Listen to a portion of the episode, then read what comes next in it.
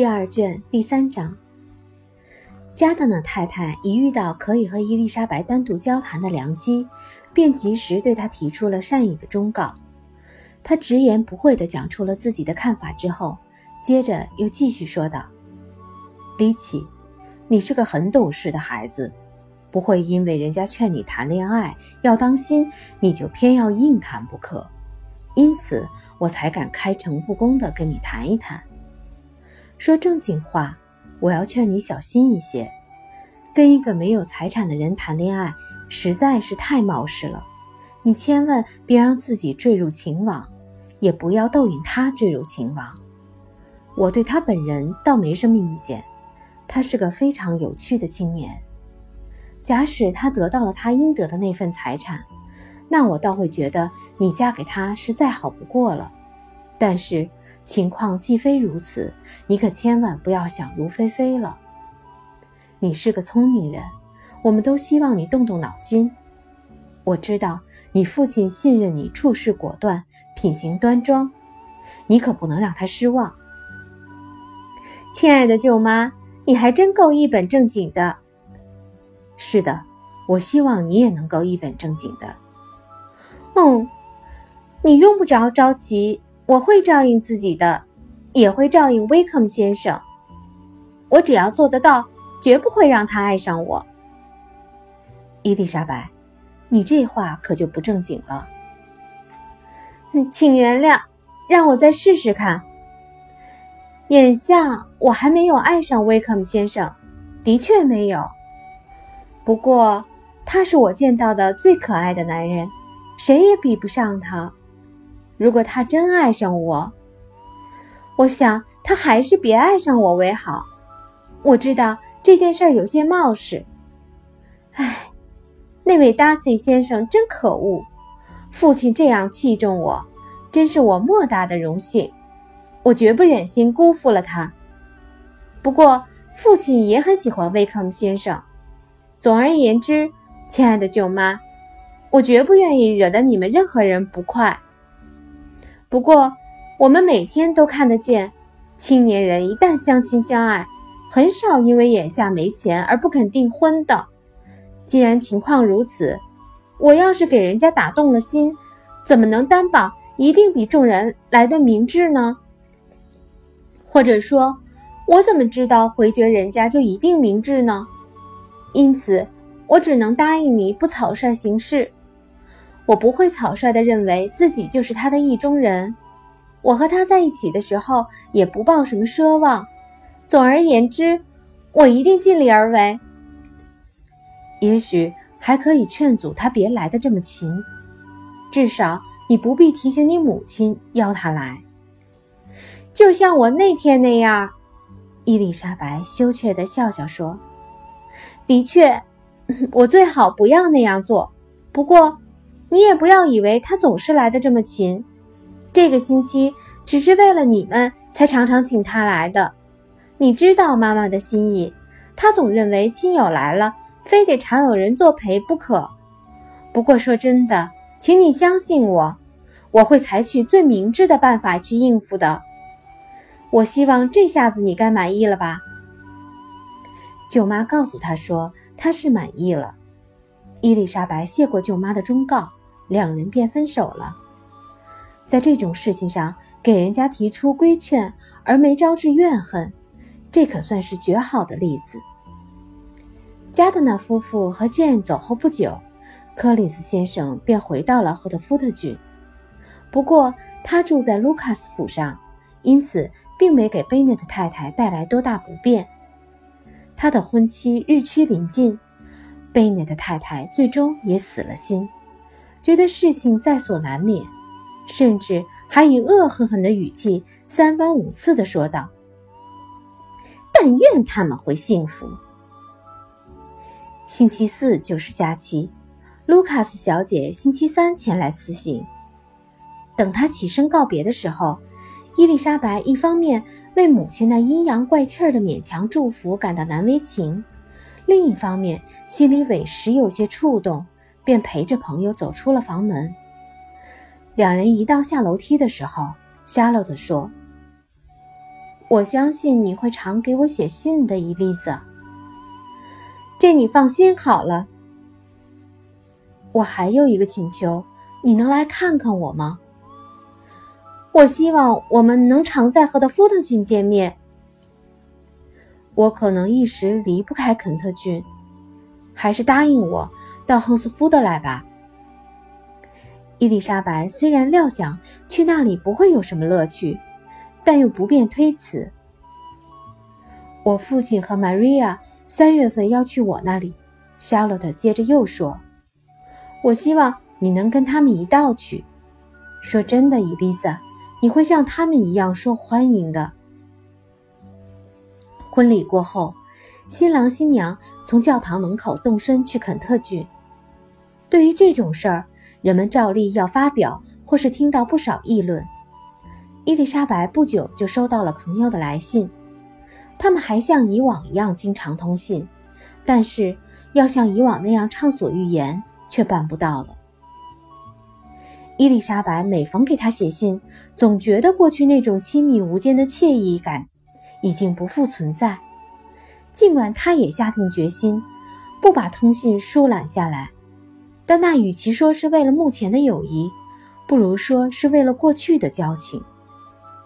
他接到夏洛特的头几封信时，心里还觉着急盼盼的，不过那只是出于好奇，想知道夏洛特对他的新家有什么感想，喜不喜欢凯瑟琳夫人，是不是认为自己幸福。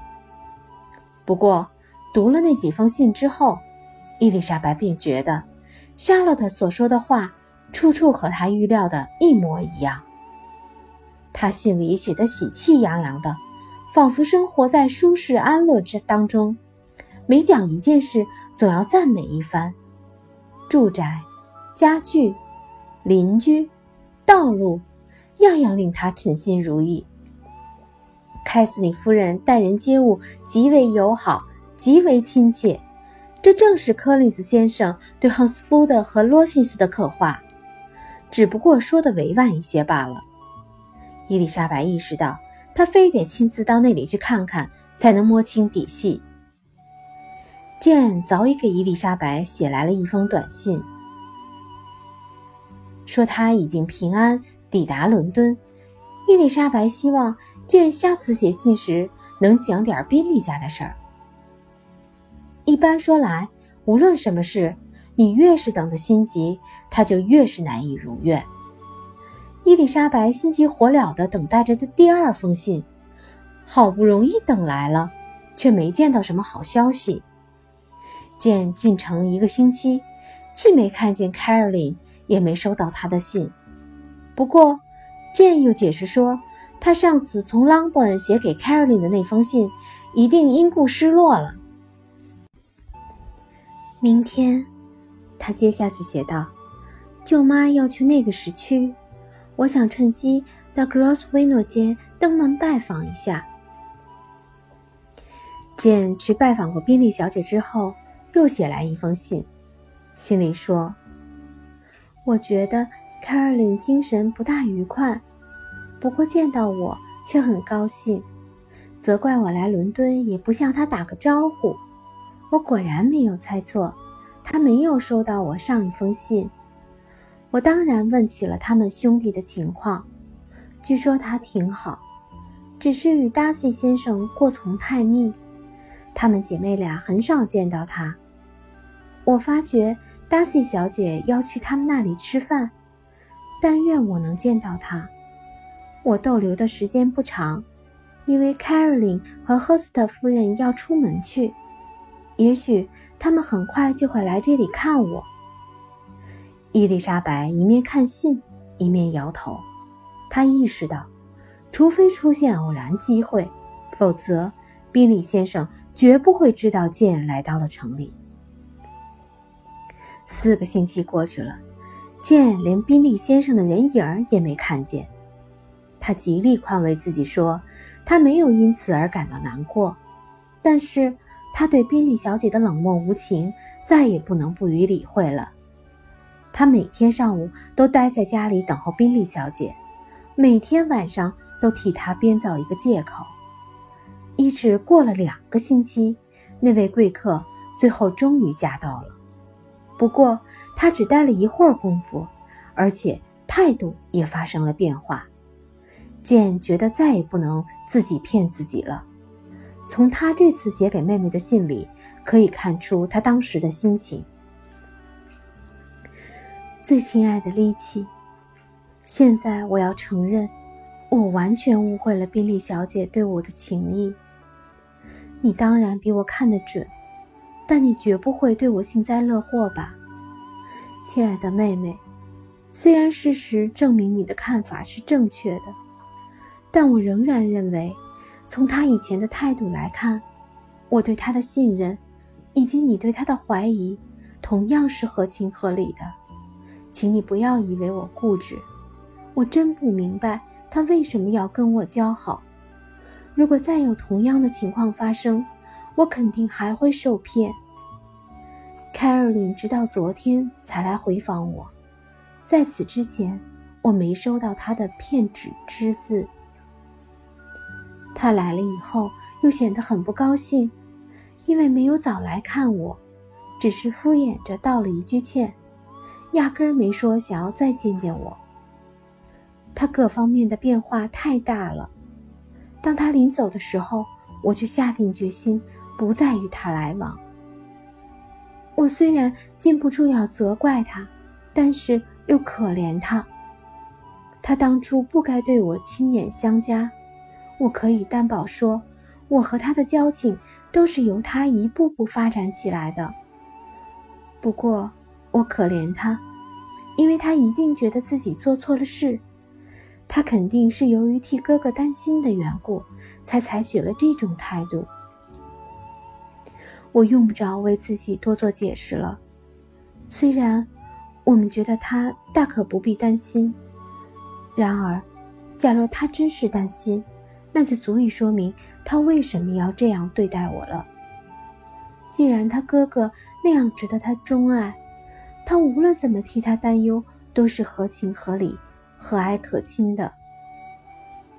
不过，我真不知道他为什么要担忧。假使他哥哥有心于我的话，我们早就见面了。听他的话音，他哥哥肯定知道我在伦敦，但是从他说话的态度来看，好像他也拿不准他哥哥是否真喜欢Darcy小姐。这真叫我弄不明白。我若不是害怕出言刻薄，简直忍不住想说，这里面显然有诈。但是我将竭力打消一切痛苦的念头，只去想一些能让我高兴的事儿，比如想想你的深情，以及亲爱的舅父母一贯的厚爱。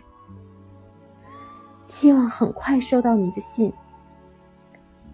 宾利小姐说起她哥哥不会再回到内瑟菲尔的，说他打算放弃那幢房子，不过口气不怎么肯定。我们最好不要再提这件事儿。我感到万分高兴，你从侯斯福德的朋友们那里听到许多令人愉快的事儿。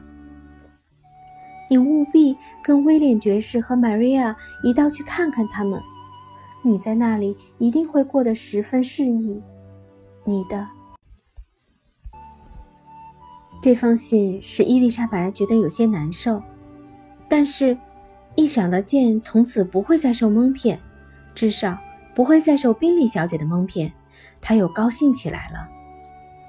她已经完全放弃了对那位兄弟的期望，他甚至也不希望他来重修旧好。他越想越看不起他，作为对他的惩罚，也可能还有利于Jane。他倒真心希望他能早日跟 Darcy 先生的妹妹结婚，因为照威克姆说来， Darcy 小姐一定会叫他后悔莫及，不该丢掉先前的情人。大约就在这时，加德纳太太来信提醒伊丽莎白，说他在如何对待那位先生的问题上有过许诺，要他谈谈情况如何。伊丽莎白回信介绍的情况，虽然自己不大满意，舅妈看了却很高兴。威克姆原先对他的明显好感已经消失，对他的殷勤已经告终，他爱上了别人。伊丽莎白非常留心地看出了这一切，但她尽管看出来了，也写进了信里，却并不感到很痛苦。她只是心里略有些感触，虚荣心也得到了满足，因为她相信，若不是由于财产问题，她肯定会是威克姆的唯一选择。